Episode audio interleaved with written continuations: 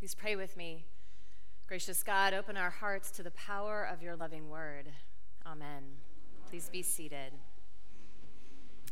This morning we hear some very vibrant texts that we don't usually hear on a Sunday morning. That first lesson is from the Song of Songs. and there are, well, it's very vibrant language. I will leave it at that. But the Song of Songs and the Psalm today, too, they're texts that celebrate our embodied life. They're texts that speak of beauty and pleasure and joy that we experience in and through our bodies. And then we have these lessons connected to the story of this miracle that happens at this wedding banquet in Cana of Galilee. So clearly, relationship or marriage is a theme to address this morning. And I want to just honor something that Wilda Gafney has written. She's the author of the lectionary that we are following. And in her notes, she states that marriage is socially constructed in and out of the Bible. Bible includes stories of abduction and rape marriages, polygamous marriages, and hierarchical domineering marriages. They're all biblical, but few would call them epiphanies of God's love. So I want to hold that and just the fullness of understanding the contexts and the, the societal worlds in which our scriptures are written also to take this story this morning of this the setting of the wedding in Cana of Galilee and see what else is going on in between the lines of this story. I offer um, gratitude to the writer Debie Thomas. She's helped me frame how to approach this understanding of the story in John's Gospel. Back in the day, a wedding like this, the feast, would have lasted for days. And it would have been really important that the host provide appropriate hospitality. So the fact that the wine has already run out is not a good thing. It's not like you could run to the corner store and pick up some more. Like they are in trouble. And we hear a lot in this text. If you notice, we hear from the servants, we hear the conversation between Mary and Jesus. We hear made mention of the steward and the bridegroom. We don't really actually know anything about the, the people getting married. But the servants, like, they were on the hook. They were probably going to get in a lot of trouble because the wine had run out, whether it was their fault or not.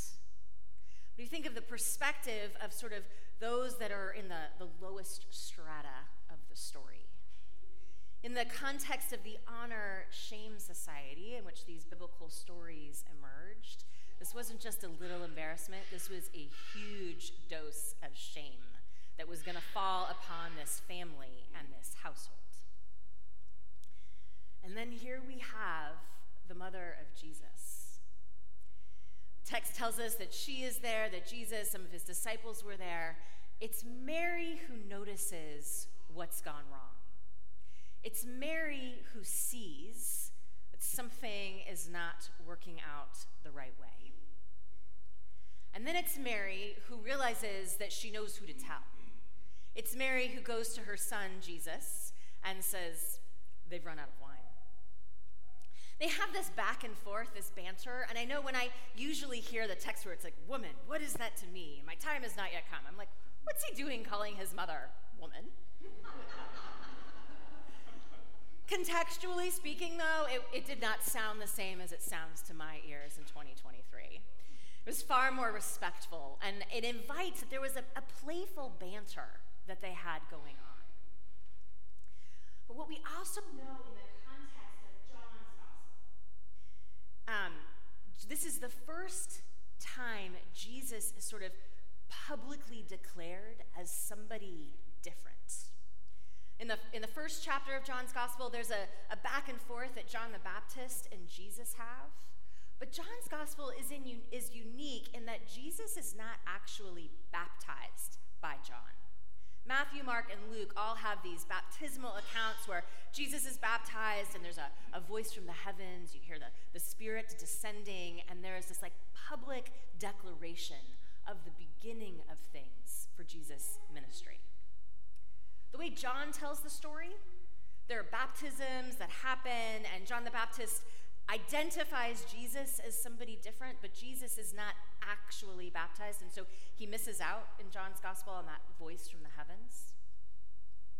So, in some ways, John's gospel might be using Mary, Mary's voice, as that parental voice of, You are somebody different. Go and help. So, Mary notices what's wrong and then Mary tells the right person, There is no wine. Jesus pushes back a little bit, playfully, and Mary persists. And she says to the servants, Do whatever he tells you. So she's also cultivated this space of trust and obedience. She's, she's set the stage. She knows her son. And she knows that he is going to come through and do something to save the day, even though he's pushing back a little bit. And she invites the servants to trust him.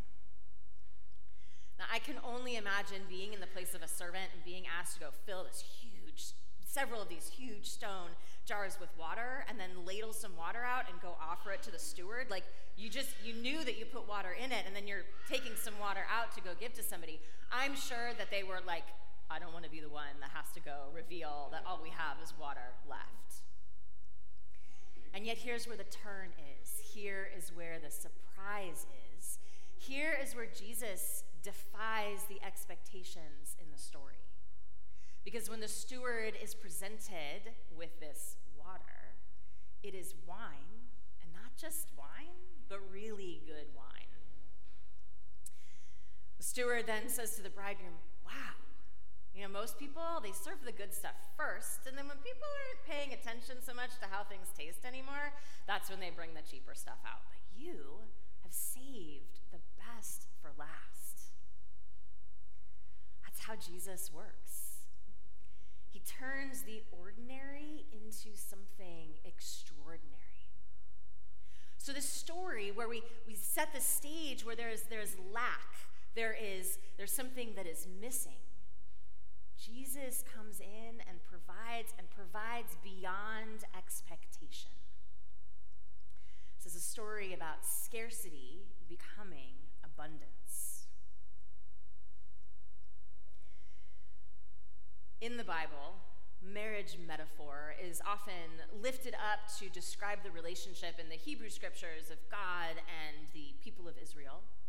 In the New Testament, we hear this comparison, this imagery used to describe the relationship of Christ and the church and the people of the body of Christ. So we are definitely being invited into relationship, into like a deep sacramental connection. It is in this context, in this setting, that Jesus is identified as somebody different, as somebody who is to be followed.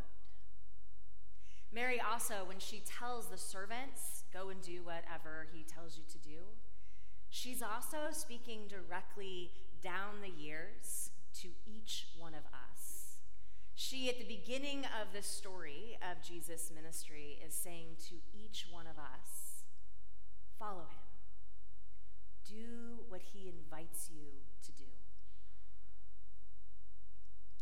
This weekend, Reverend Chris and I and members of the vestry gathered at Bishop's Ranch to be on retreat. We had our annual meeting last weekend, and our new vestry class was elected, and so we spend time in retreat praying together and reflecting on Scripture and reflecting on the world. And then building our vision for how we will function as a church in this next year, for how we will go about being disciples, being people who follow Christ. And I was struck in the morning as we were reflecting on what we say in our vision and our mission and our core values. The conversation that emerged was like, well, we are who we are, and we are, we are different because we do everything or we strive to do everything through love, in love.